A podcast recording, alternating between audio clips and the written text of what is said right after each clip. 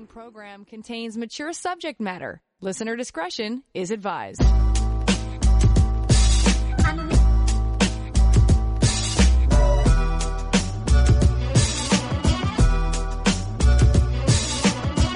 Turn us on, and the satisfaction's guaranteed. Frank discussion with passion on CJAD 800. Very excited tonight to be interviewing a colleague and a world renowned sex researcher, Dr. Justin Lehmiller. He's the author of Tell Me What You Want. We're going to pick apart, talk about sexual fantasies. He interviewed so many people. It's the largest survey of sexual fantasies in America. So we can find out what the most common sexual fantasies are, differences between uh, men and women, uh, some of the, the surprises he may have found uh, with regards to that, what sexual fantasies say about us, uh, how to uh, put them into practice maybe, or whatever other questions you have for him. I have tons, but if you have others, uh, so I'm really looking forward to speaking to him af- after 10:15. But first, let's take a look at the inbox. Make a connection anytime at 514-800. All right, and you know you can send me your questions anytime by email to Lori at drlori.com.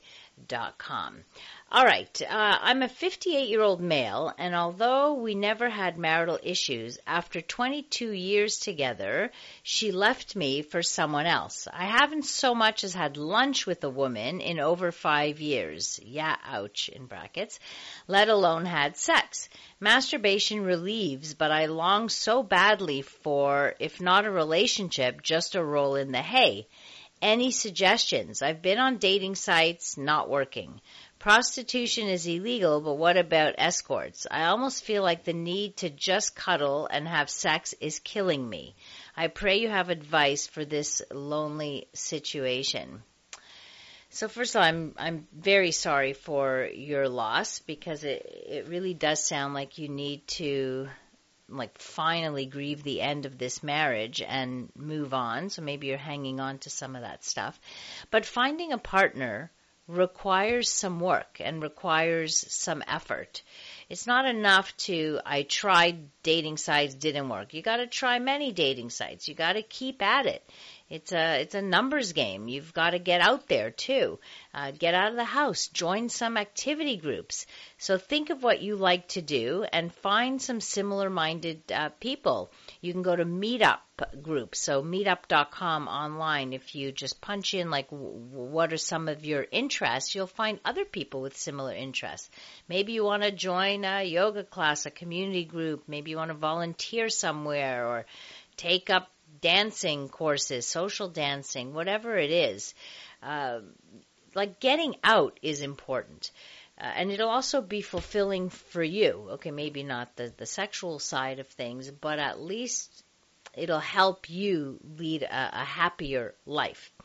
Um, as far as going and hiring a sex worker, well, that's entirely up to you. I certainly wouldn't uh, wouldn't judge you on that, but you have to bear in mind that uh, sex workers are there to provide a sexual service, not to provide intimacy, which is from what you're writing to me, that seems to be what you are craving.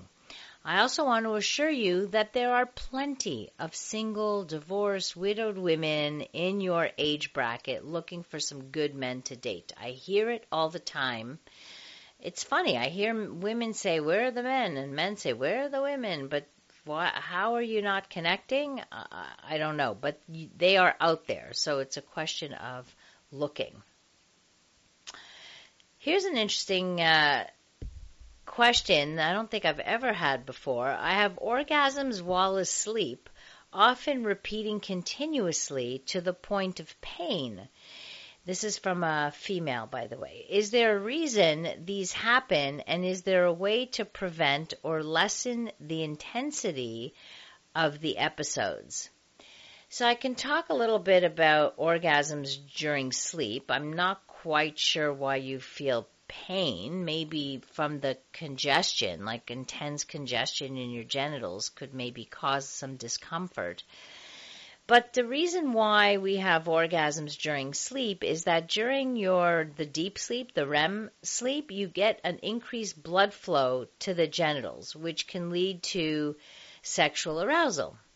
So if you throw in an erotic dream, you might just get yourself a climax that you weren't looking for just happened.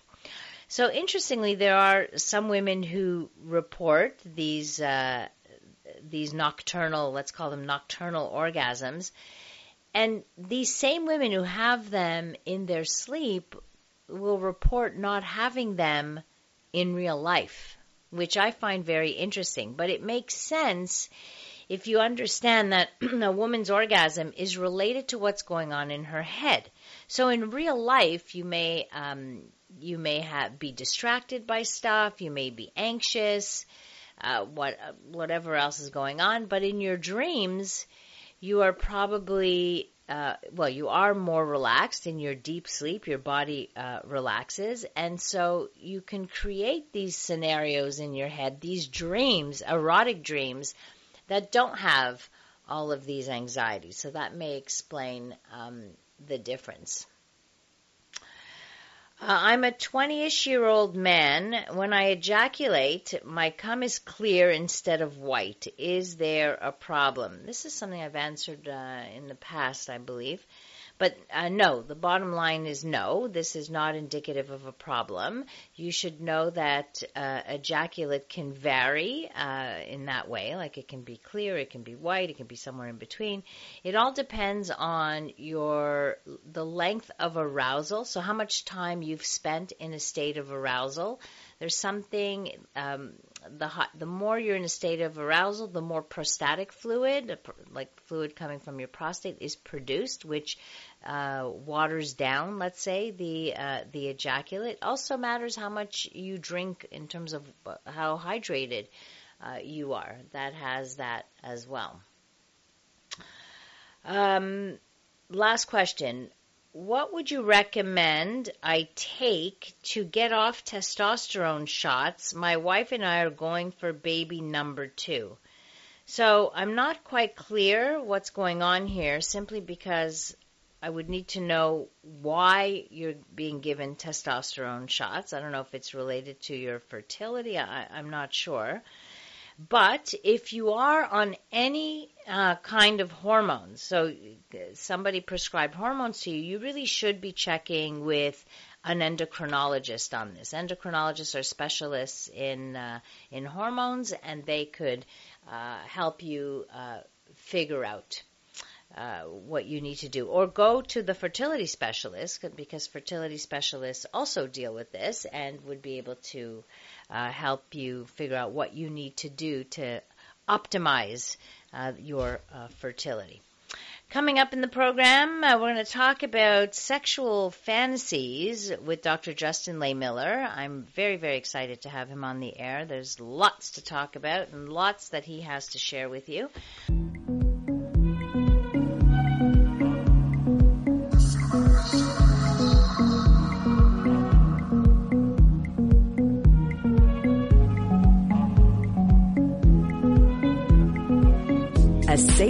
To work out the kinks in any relationship. It's Passion with CJAD 800's Dr. Lori Betito. Sexual fantasies and the science behind it with one of America's top sex researchers. So excited to have Dr. Jason, Dr. Justin uh, on. He is the founder and editor of Sex and Psychology. Just uh, released a new book called "Tell Me What You Want: The Science of Sexual Desire and How It Can Help You Improve."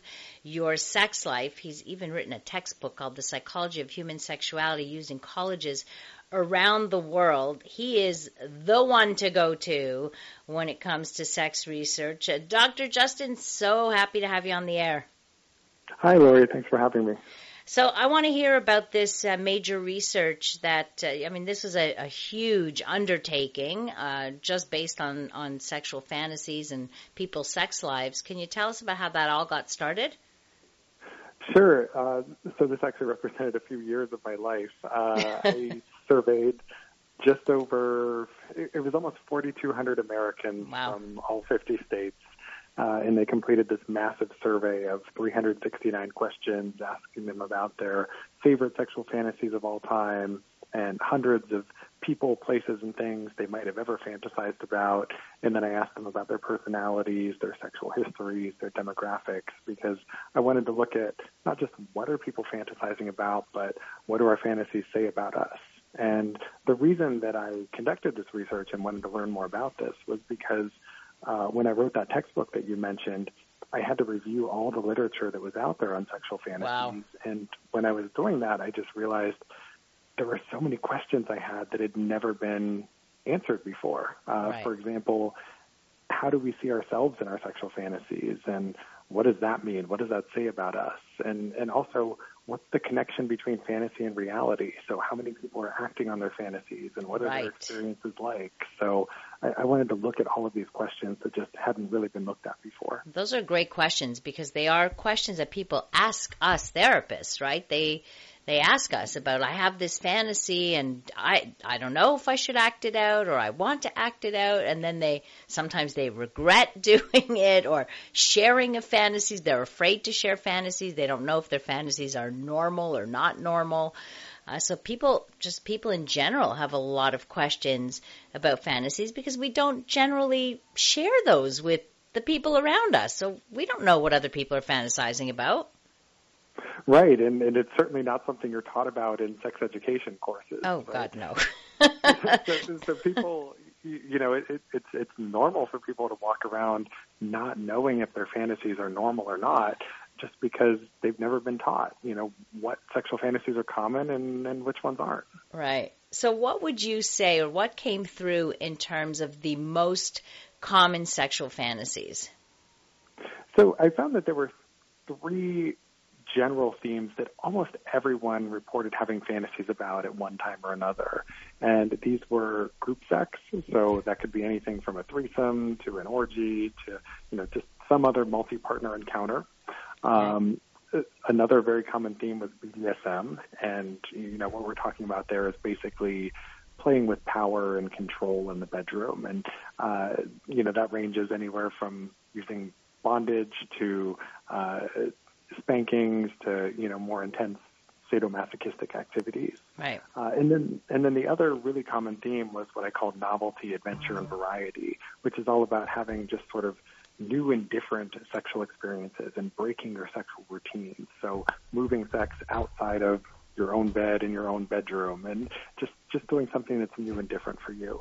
Okay. You know what's interesting is that uh, in Quebec they did a, a survey here to look at um, like people's BDSM fantasies and such, and they found that almost half the population were either interested in or had fantasies about BDSM. So that that's one of the most common th- themes that that at least here where we live, where I live.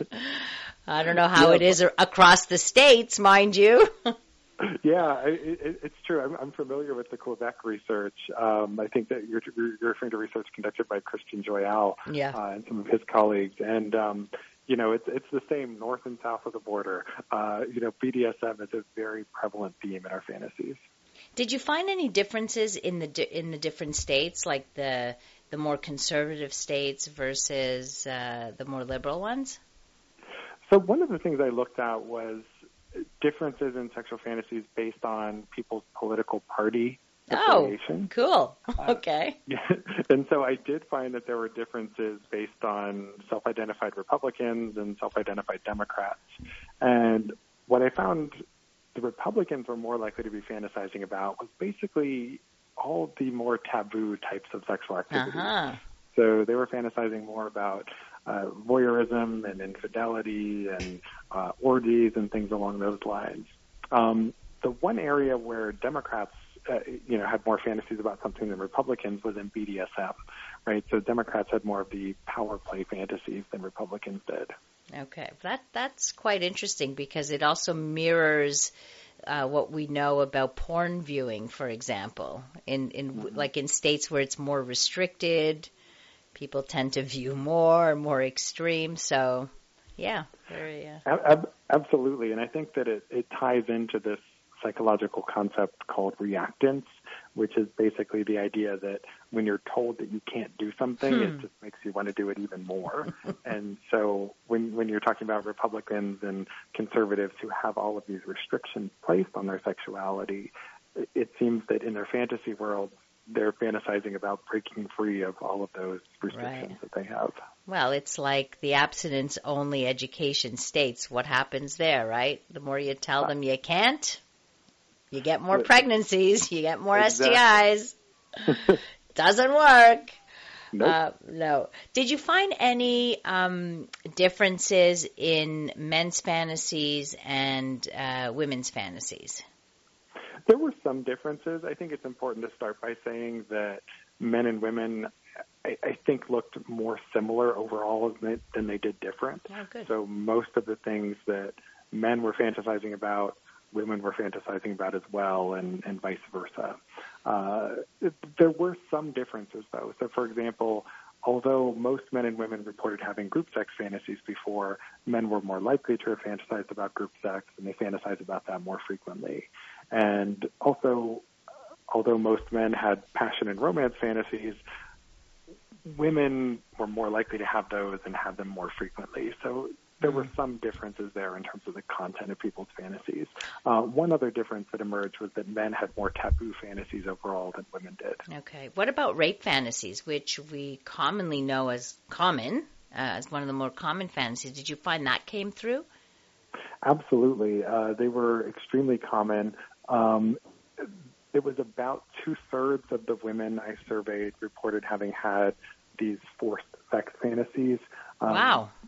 Some some people refer to them as rape fantasies. Also, consensual non-consent is another Right. term that that they go by. Um, but but one of the things that I found really interesting was that in addition to a majority of women fantasizing about forced sex, the majority of men fantasized about having sex forced on them as well. oh, wow. Uh, and so that that's something that, that surprised me a little bit about the data was how much men were fantasizing about sexual submission and and, and forced sex, specifically having sex forced on them. See, that doesn't surprise me because men are often the ones who are kind of responsible or feel responsible for the initiation of and what have you. And m- many men will express this verbally that they would they love when their partner initiates. So, being you know having the fantasy of of being forced, so to speak, uh, that doesn't surprise me at all. Yeah, and, and, and I think it makes sense um, that in our fantasies, oftentimes we are trying to break free of the socially constructed gender roles, you know, Yes. boxes that we're put into when it comes to sex. And so one of the things I did in the survey was I asked people how much power they have in their real sex life, you know, in terms of how much they're initiating sex and, and so forth. And then in their fantasies, how much are they initiating sex? And one of the things that you see is that heterosexual women fantasize about taking on a more dominant role than they have in reality. Uh, and heterosexual men fantasize about taking on a more submissive role than they have in reality. So it, it, it's consistent with that idea that people seem to want to break free of those traditional gender roles. So interesting. Dr. Justin Lehmiller is my guest. You can find him on uh, Sex and Psychology, a fantastic uh, newsletter that uh, I subscribe to, and you can get all kinds of information. I hope you don't mind, but every Friday night I do Sex in the News here, and every single week there's something I, I quote something you've written. So just just letting you know. Well, thanks for spreading the word. I appreciate it. Well, yes, we and, and you do that well too. I have to say, spreading the word uh, uh, and, and making sex research accessible to the general public uh, is our responsibility, I think. And and I just want to say you do that real well.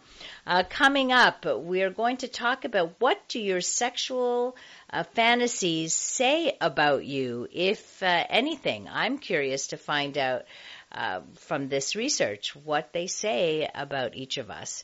That's with uh, Dr. Justin Lehmiller coming up next. The following program contains mature subject matter. Listener discretion is advised.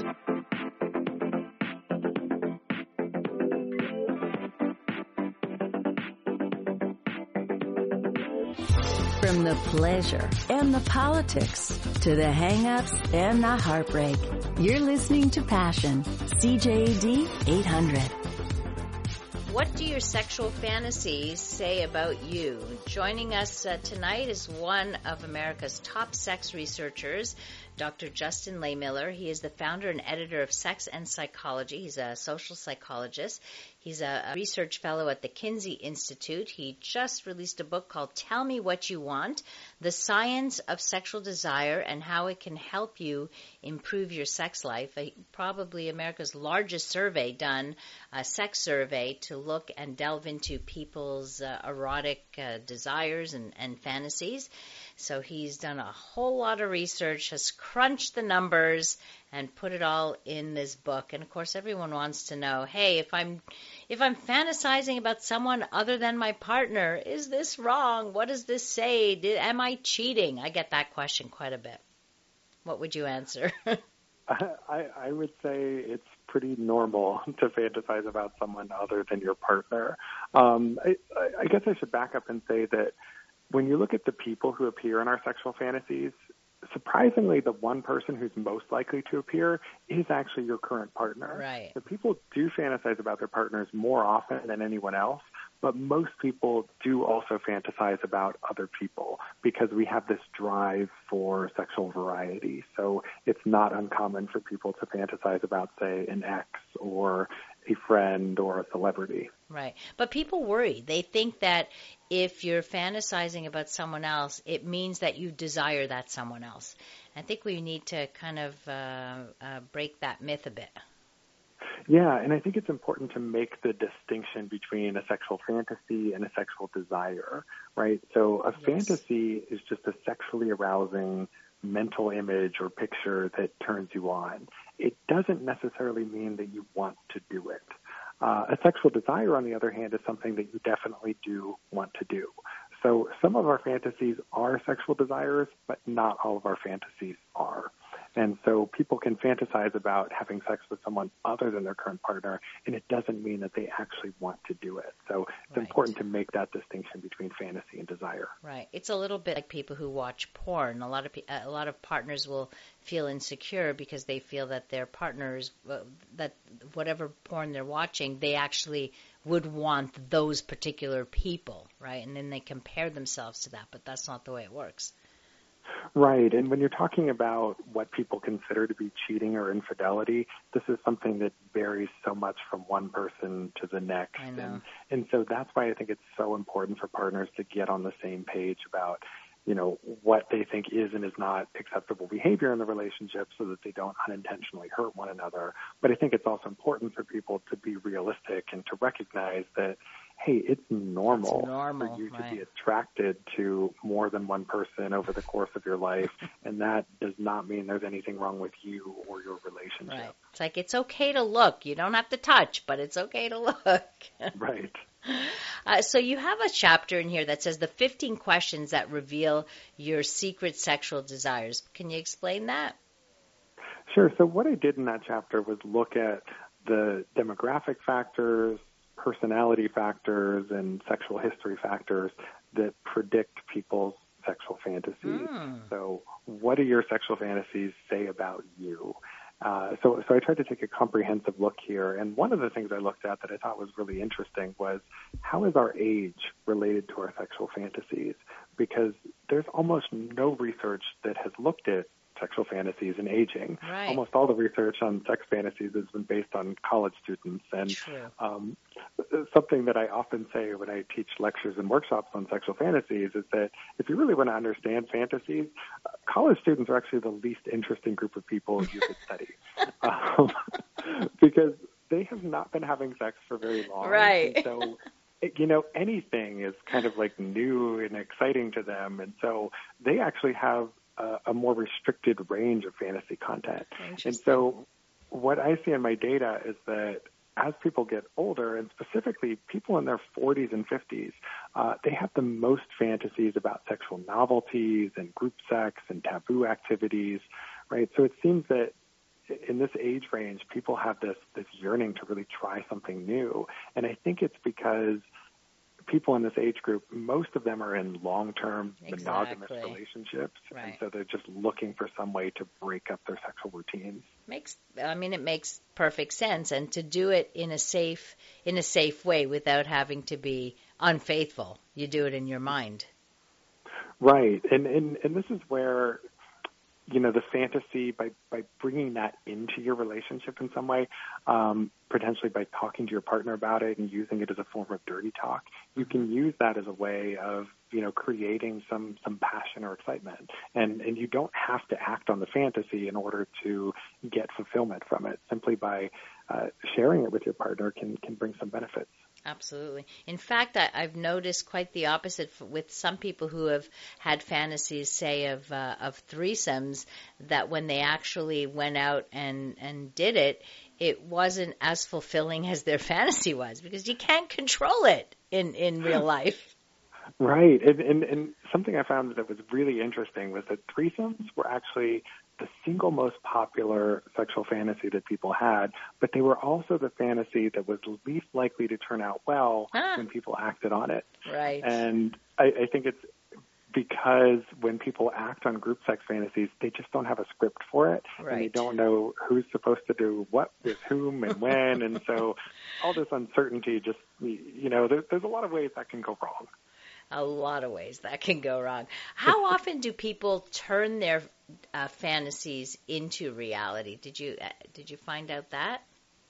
Yeah, so I asked people with respect to their favorite fantasy of all time, do you want to act on this fantasy at some point? And what I found was that about 80%, so four in five people said they want to act on their favorite fantasy. That doesn't mean they want to act on every fantasy they've ever had, just with respect to their favorite fantasy. And then I also asked them separately, have they ever acted on it?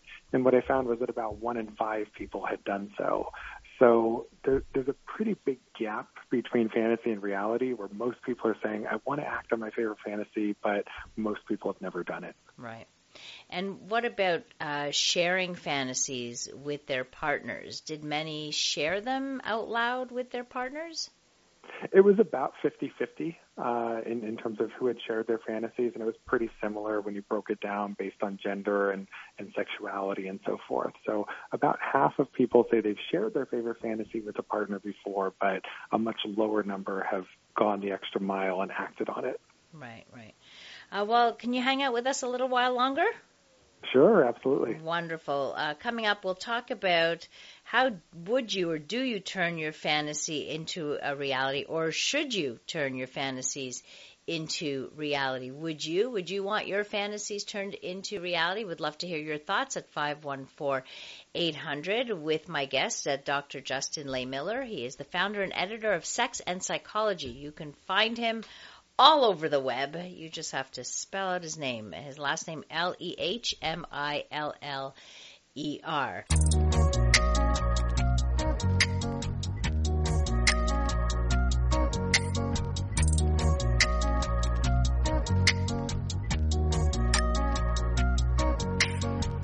Passion with Dr. Lori Betito on CJAD 800. Turning your fantasy into reality. Uh, Dr. Justin Lehmiller addresses this in his book, Tell Me What You Want The Science of Sexual Desire and How It Can Help You Improve Your Sex Life. You can find him and information about the book and so many wonderful blog posts on all kinds of uh, issues related to sexuality at Le- lehmiller.com, L E H M I L L E R dot com. It's the sex and psychology uh, blog, chock full of fabulous information. Uh, so, turning a, a fantasy into reality. I'm curious to hear some of your recommendations so it doesn't uh, blow up in your face or disappoint you. Yeah, so this is one of those areas where I, I think it's useful to, when you're sharing fantasies with a partner, to first work on establishing good intimacy and, and sexual communication. Yes. Because when you're sharing fantasies with a partner, that has the potential to become threatening, especially if you acknowledge fantasies about, say, other people or, or group sex or things like that. So I, I think make sure the relationship is in a good place first. Um, I, I think also when you start sharing your fantasies, start low, go slow, right? You don't need to get everything out there right, Right. away. If this is a long-term relationship, you know, the good news is that you can start with your more vanilla fantasies and Yes. work your way up to the more adventuresome stuff later on. and gauge your partner's response to all of this too, right? Like if you're if a, if a partner gets really upset or starts uh, saying, "Well, that's cheating," and and gets you know has that kind of reaction, I don't think you're likely to share anymore. Right, and and I think it's so important when you're sharing your fantasies to try and validate your partner in the process, right? Um, and and and this should be easy to do because most people have fantasized about their partner before. So talk about the integral role that your partner plays in your sexual fantasies and Right. how hot you think they are, how attracted you are to them, and how you know in this fantasy it's it's something that both of you together are enjoying, and it's not just about you, right? So so make them a central figure in your fantasy, uh, and it's likely to go over better. Right. But what if you have fantasies that you haven't shared that are, let's say, extreme or involve some a fetish, for example, that you feel, you know, a lot of people feel like, oh, I can't. This is so secret, such a deep, deep uh, fantasy that I is something I can't really share. It's like a big secret. Uh, because they might think that that fantasy or that fetish is way out there, for example. Um, how do you even be, how do you begin that process? Yeah, and so one of the things I find is that the more shame and guilt and embarrassment people feel about their sexual fantasies, the less likely they are to share them. So if you think your fantasies are rare or unusual, you're probably never going to share them because you just feel all of those negative emotions about them. So I think as a starting point, you need to feel good about yourself first. And and that's something that I try to help people with in my book is to try and normalize a wide range of sexual fantasies. So so start first with that process of self acceptance, Right. and then an, another question you need to ask yourself is, do I actually need to share this fantasy, and do I actually need to act on it? Right. So think about is your fantasy actually a desire? Is it something you want to do or not? Because you can have a perfectly happy sex life without acting on your sexual fantasy. Right. So just be careful in terms of how you think about this. Just because you fantasize about it doesn't mean you have to share it or, or act on it. Right. And if you even even thinking about acting on it, you've got to you've got to play it out till the end. And like you have to look at all the potential issues that come up. Like for example, we were talking about the threesomes. You have to take factor in the third person's emotions and the third, you know, everybody's feelings and possible jealousies and like there's a lot of things to consider that you would never consider in your fantasy. Right. And and unfortunately, people are not very good at predicting how their fantasy scenarios are going to go just because we're not very good at predicting our future emotional states in general. That's true. Uh, it, it's hard to take into account everything in our life that's going to have changed between now and this this future period of time. So just recognize when it comes to acting on a fantasy, it might not work out exactly the way you have it predicted in your mind. Yeah, or or it might be disastrous, or it might kill the fantasy. Right. Uh, you know, it, it's possible it might be even better than expected, but it's also possible it might not go very well. So this is where I think it's also useful to do some research and plan ahead. Uh, there are lots of great guidebooks out there that can help people when it comes to acting on sexual fantasies. So, for example, if you're um, interested in opening up your relationship in some way, there are lots of great books out there on this subject, like opening up and uh, there's a book called the ethical slut that i often recommend you know these are books that can help you work through the potential issues that might arise when it comes to taking your relationship in that direction Right. Well, I think uh, you talked about sexual communication, and I do believe this is where it all begins, and this is where people have the hardest time, is being able to just talk about it with without all of the emotions attached to it and all the shame and all the all those other things and just be able to listen and absorb and talk openly and without judgment. It's really hard to do when you're talking about sex and anything outside of the very norm. absolutely and that's why you've got to start first by getting that trust and intimacy between you and your partner first, uh, so that you can share those fantasies in this atmosphere of non judgment. Um, because if you're worried about your partner's response, you know that that suggests that it's not safe to, to talk about sex. So you need to first get comfortable talking and communicating about sex in general before you can start acknowledging and, and sharing these deep secrets you have about your sex uh, fantasies. Absolutely, I think some people go right to the to the extreme without all the the in between, and it kind of throws the it kind of throws the relationship off balance. uh, then they end up in my office, but that's okay. Then we can go. You know, we teach. At least we can teach good sexual communication. So. Yeah, I mean, I, I get a lot of people who email me and they'll say, you know, my fantasy is for my I want to watch my wife have sex with another man. They'll say, "How do I get this to happen?" Yeah. And I'm like, "Okay, let, let's back up a few steps. Right?